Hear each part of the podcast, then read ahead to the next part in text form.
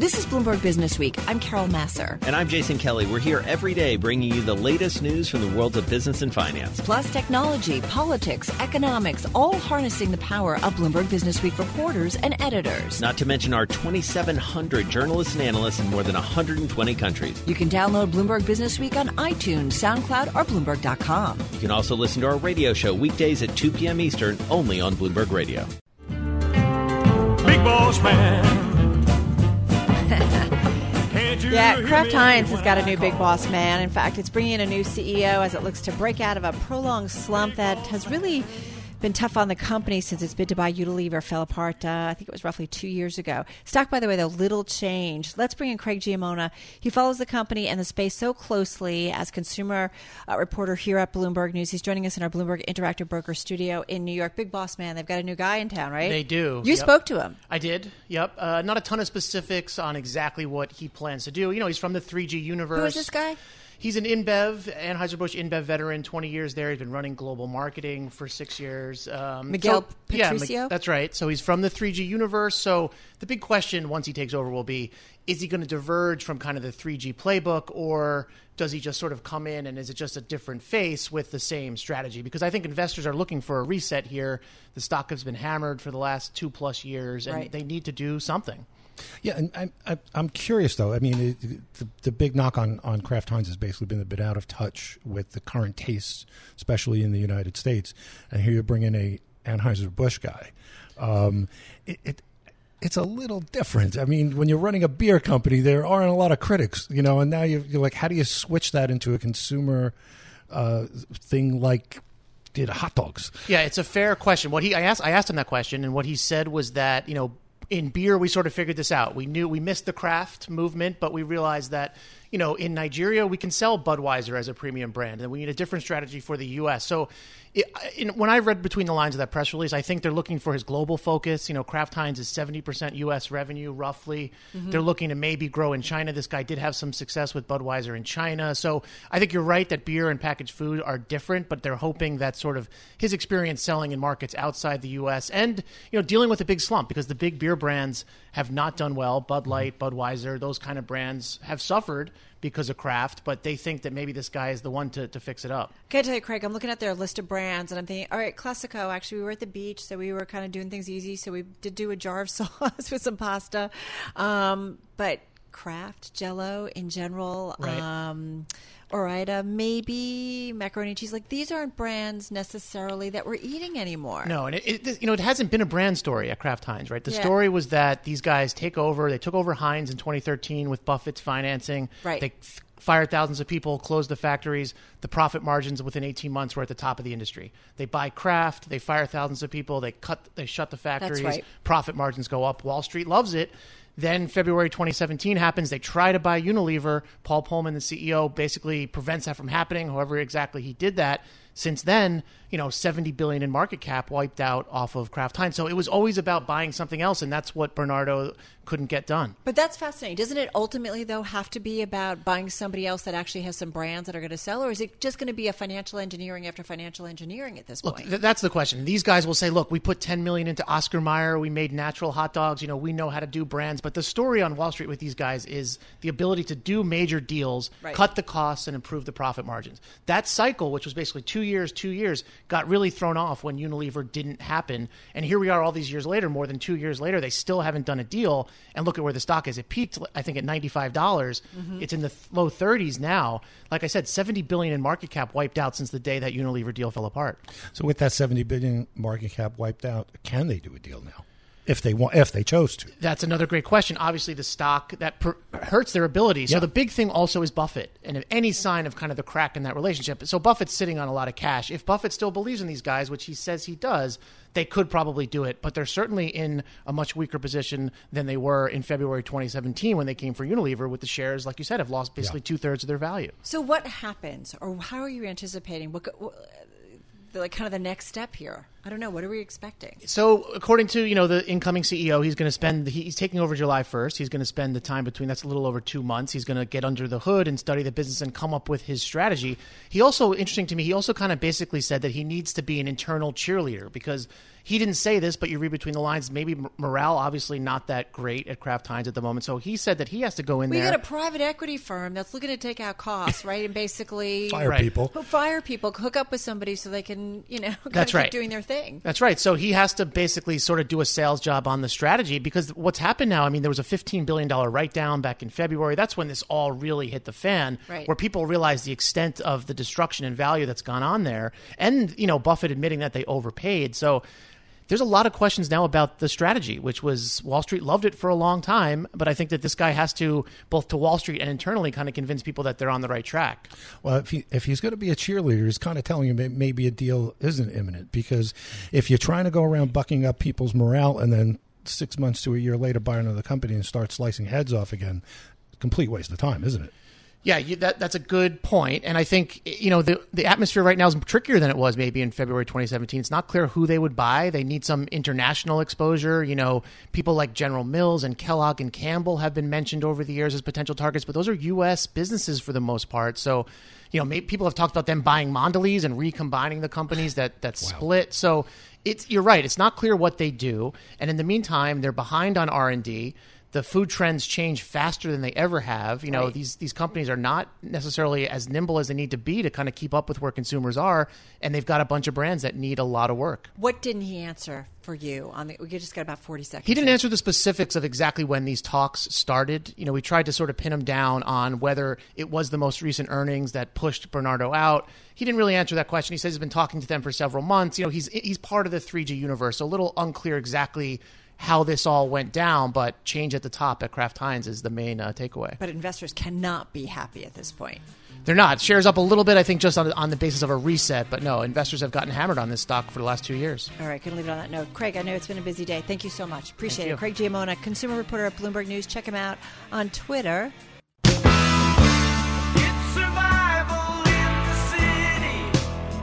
Yes, indeed. We're going to talk about cities. More specifically, we're going to talk about the $3.8 trillion state and local government debt market, otherwise known as the municipal bond market. It's up roughly 2.7% so far this year. That's according to the Bloomberg Barclays U.S. Municipal Index. Let's get into it. Vince and I have been talking in the break about the muni bond market. Um, Gabe Diederich is a portfolio manager of municipal fixed income at Wells Fargo Asset Management, uh, joining us uh, on the phone from Milwaukee. Gabe, nice to have you here with Vince and myself. You know, it is, it's such a huge market, right? And there's really a, a, a lot of different ways that investors can play us. Tell us a little bit about the environment right now and what investors should be thinking when it comes to maybe having a portion of your uh, portfolio uh, exposed to munis. Well, thanks for having me. And I, I certainly think that since tax reform, munis have been on the minds of many investors. If you look back over the course of the last year, tax rates went down modestly, but with the loss of deductions, I think certainly many investors took note and found that the muni asset class, you know, specifically having that tax exempt income, is extremely powerful, whether if it's looking across nationwide at, at different municip- municipalities or municipal issuers, or even stuff right in your own backyard in your own state, uh, knowing that if you're in a high tax state like New York or New Jersey, it can be a way to avoid some of those income taxes and, and, and we feel it right now in demand. I mean the, the money coming into municipal funds has been extremely strong year to date. I would I would put the first quarter up with the five highest annual totals for net inflows, just to give you a picture of how much money has uh, come into this asset class.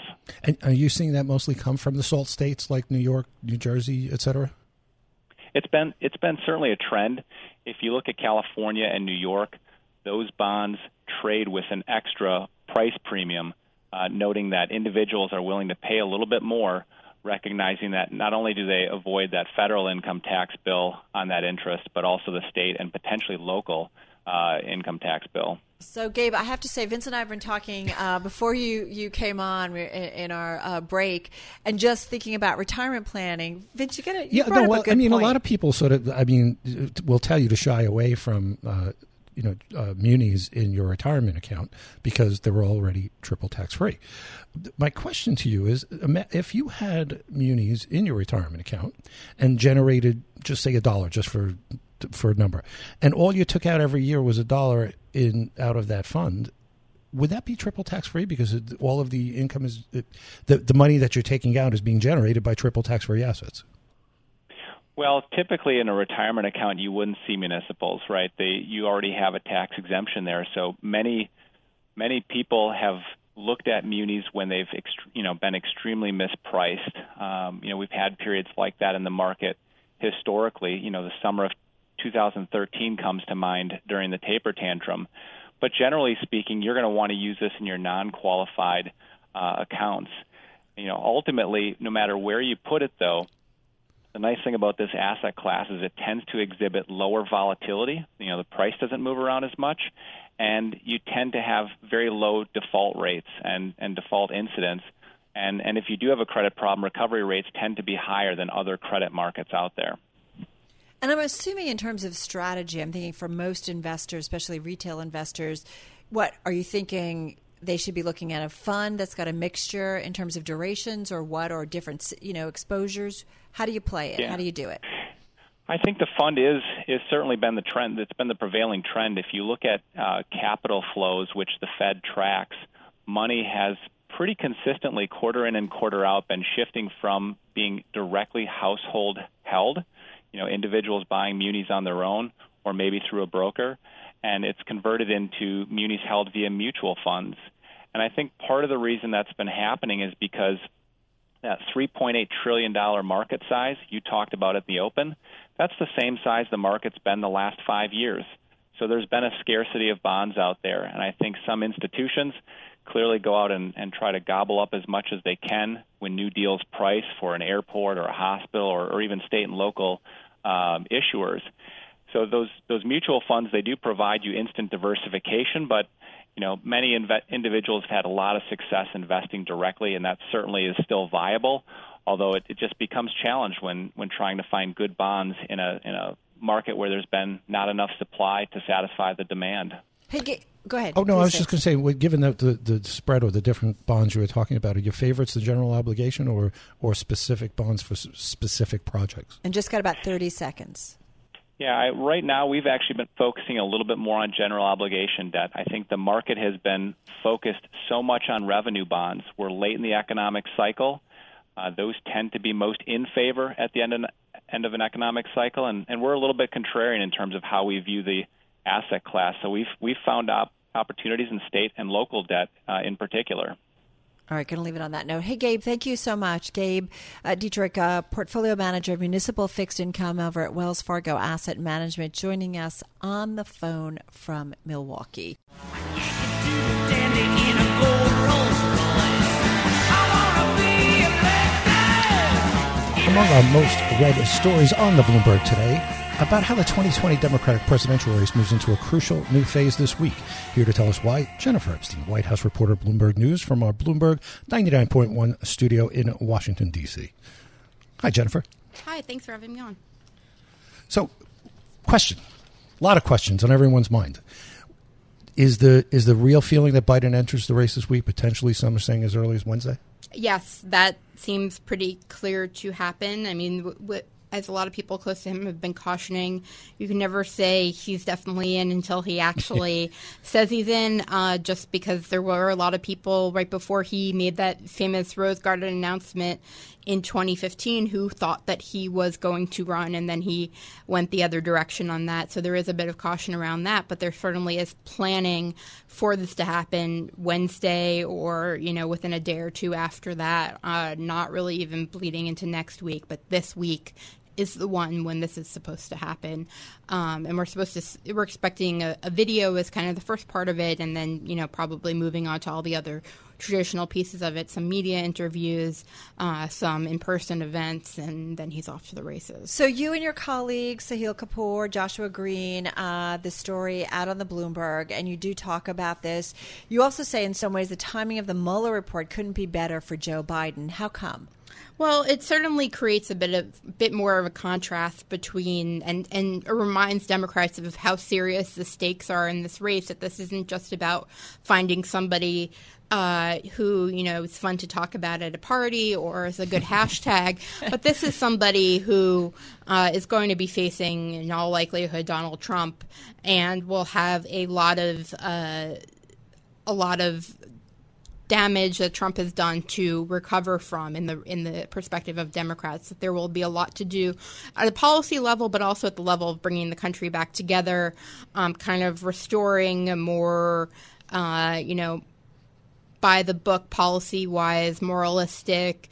Um, you know, not not violating kind of the the way that, that American politics has has operated in, in some of the ways that it's good, in, as far as things like transparency, um, and and that for for Biden in particular, it's a way to sh- to, co- to show where you know his decades of experience in the Senate and as vice president um, could be a, a kind of a reassuring uh, force for for the country. So, do people like Warren essentially put him in the hot seat? I mean, he hasn't really outlined any specifics yet. With one part of the party calling for an impeachment, and Pelosi on the other side calling for patience. Uh, at at some point, it seems very very quick after he announces he's going to have to define what his stance is on that subject and how he is going to take the the party forward, assuming he continues to lead in the poll. Yeah, you know, we're waiting for him on just about every big topic of the moment, from impeachment to the Green New Deal or Medicare for all. We can kind of, you know, expect that he will take a moderate position on all of those things and will not be all in for any of them. Um, but until he actually says that, we don't know that for sure. And it's, you know, even smaller issues of the moment, he, he has not, you know, said much of anything in, in his events. He has been very controlled. He has not done a real interview uh, since about September, and that was more around the Kavanaugh confirmation hearings and his own uh, past with Anita Hill uh, and, and what happened in that uh, Clarence Thomas con- confirmation hearing 1991. So, you know, just to get up to date with him on all of the issues will be a big piece of these next few weeks. I can't believe the first set of formal debates among the Democratic candidates is just what two months away. Two months away, the very end Oh of my- June. But those, I'm assuming at that point we'll start to whittle down, right? We're over 20 here, right, with potential Yeah, Democratic contenders. Yeah, Biden by a lot of counts would be the twentieth, depending on who you kind of don't Mm-hmm. count or don't count as far as who's a who's a top level candidate. Um, and if there are more, including Senator Michael Bennet from Colorado is expected to get in, New York Mayor Bill De Blasio may get in. You may be above that, and twenty is currently kind of Yeah. the cap that the DNC has set for the debate stage. They right now are planning two debates over the course of two consecutive nights, um, and they say that the people who are in it will not be an adult table and a kids table, which is sort of how it was Oh my described. God, that is precious. well, that was how it was described in 2016 when there were around, I think, 16, 17 candidates on the Republican side, and you saw the ones who had some kind of a chance based on polling That's right. in the first in the first debate, and then you had this other one with all the people who were just, you know, running to to promote their personal brands, which somehow did not actually include Donald Trump because he was, you know, doing well in polls from early on. Um, so I grew up sitting at the kids' table a lot. Yeah. That was really it. Just was hurt. never fun. It just hurt. Well, you know, so I it, the Democrats have been trying to avoid that. They want both of the debates to be, uh, you know, perceived well. They don't want any candidate who is, considers him or herself to, and whose supporters consider that person to be a serious candidate, Yeah. to be relegated to a undercard. They want, you know, you know, potentially you would have Sanders and Biden in one debate, and you know, Warren and Booker and Harris in another, just based on you know probability, Yeah. but that you wouldn't end up with all those people in one, and then you know all the all the House Democrats and another you know odds and ends in another. That that's what they're trying to avoid. It will be another interesting uh, election or leading up to election cycle. Hey, just got about 40 seconds left here, Jen. I do wonder if can the Democrats, can some pursue impeachment, um, you know, moves and the others kind of focus on issues that helped get Democrats up their standing uh, in the midterm elections? Can they straddle both? Just got about 30 seconds here. Yeah, I think as long as you, as long as somebody like Warren is not say, saying and putting the other candidates on the spot, let's say on the debate stage to say, "How dare you not support impeachment?"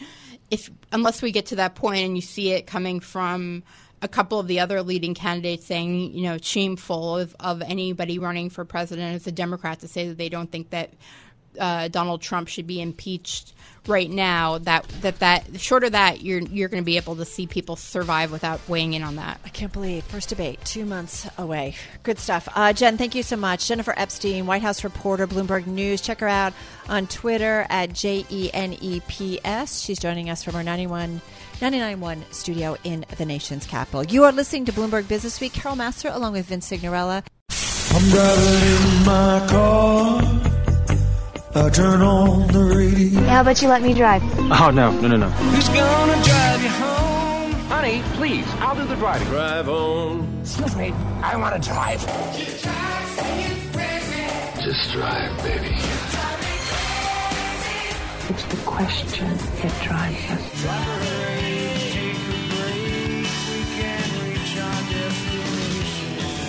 Is the drive to the close That funky music will drive us till the dawn. on Bloomberg Radio.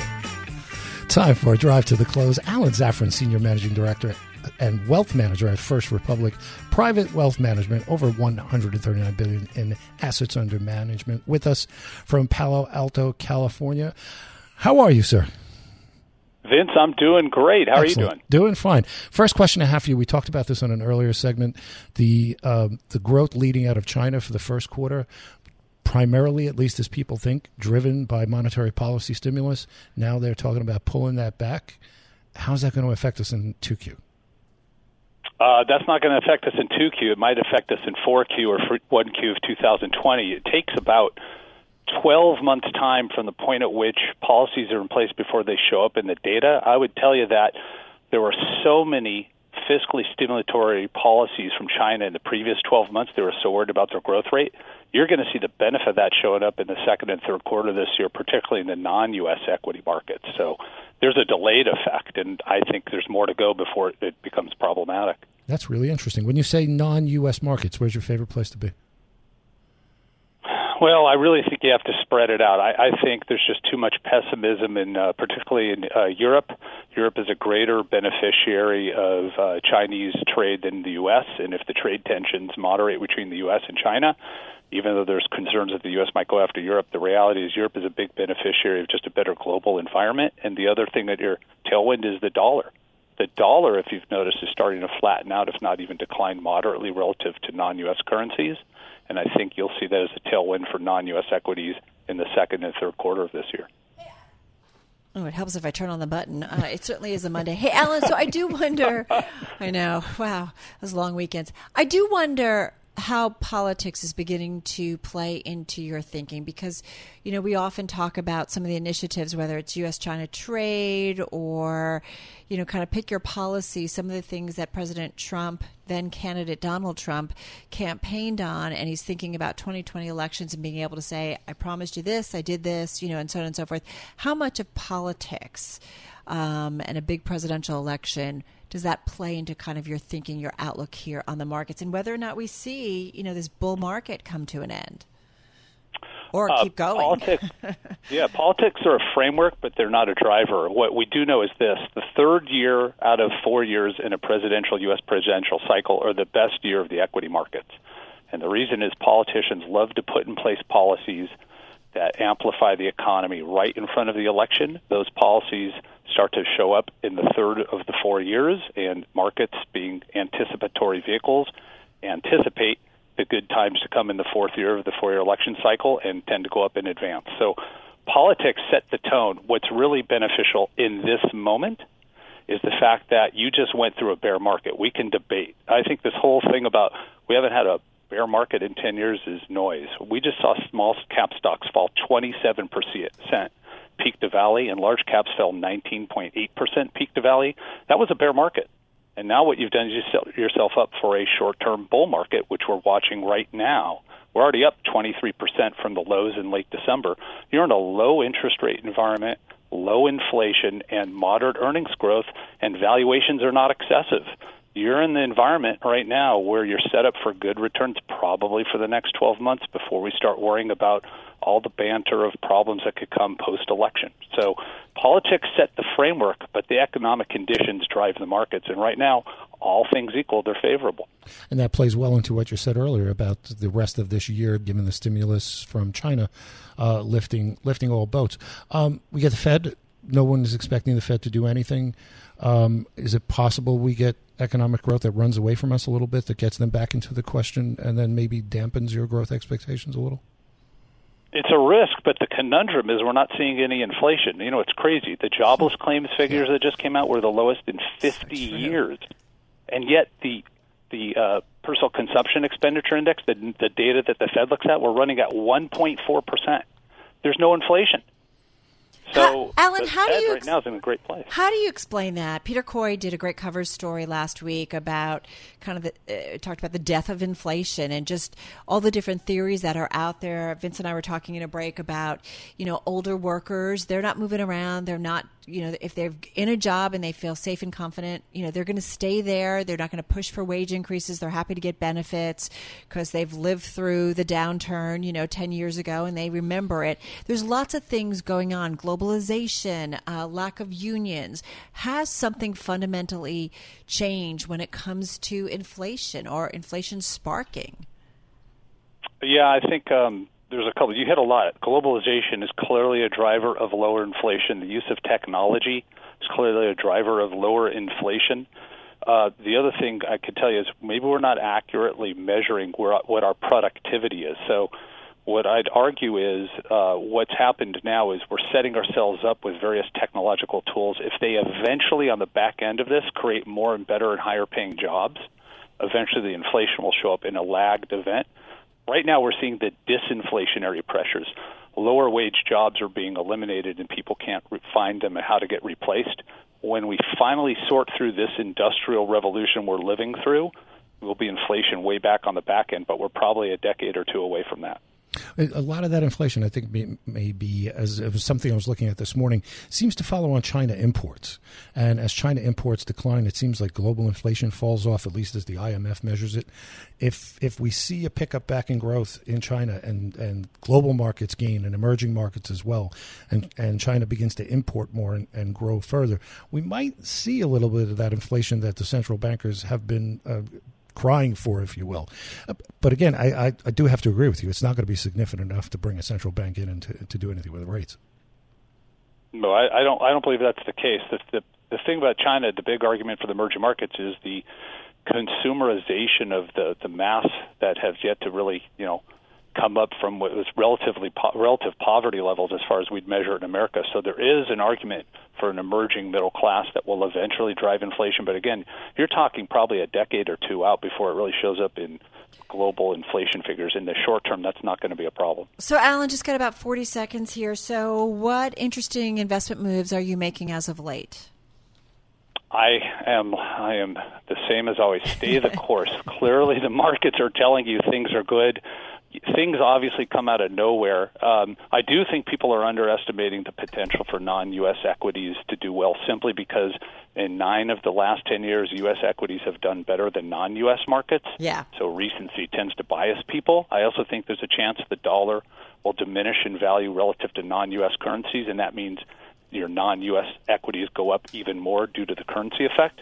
But Right. lastly, you got to stay diversified. You just don't know what could come out of the blue that will cause a problem. Well, it's fascinating to watch. Nasdaq's up almost 21% this year. You've got the S&P up about 16% and the Dow almost up 14% this uh, year so far here in 2019. Alan Zafran, thank you, thank you. Senior Managing Director, Wealth Manager at First Republic Private Wealth Management, over $139 billion in assets under management on the phone from Palo Alto, California. Thanks for listening to Bloomberg Business Week. You can subscribe to the podcast on iTunes, SoundCloud, or Bloomberg.com. You can also listen to our radio show every weekday at 2 p.m. Eastern only on Bloomberg Radio.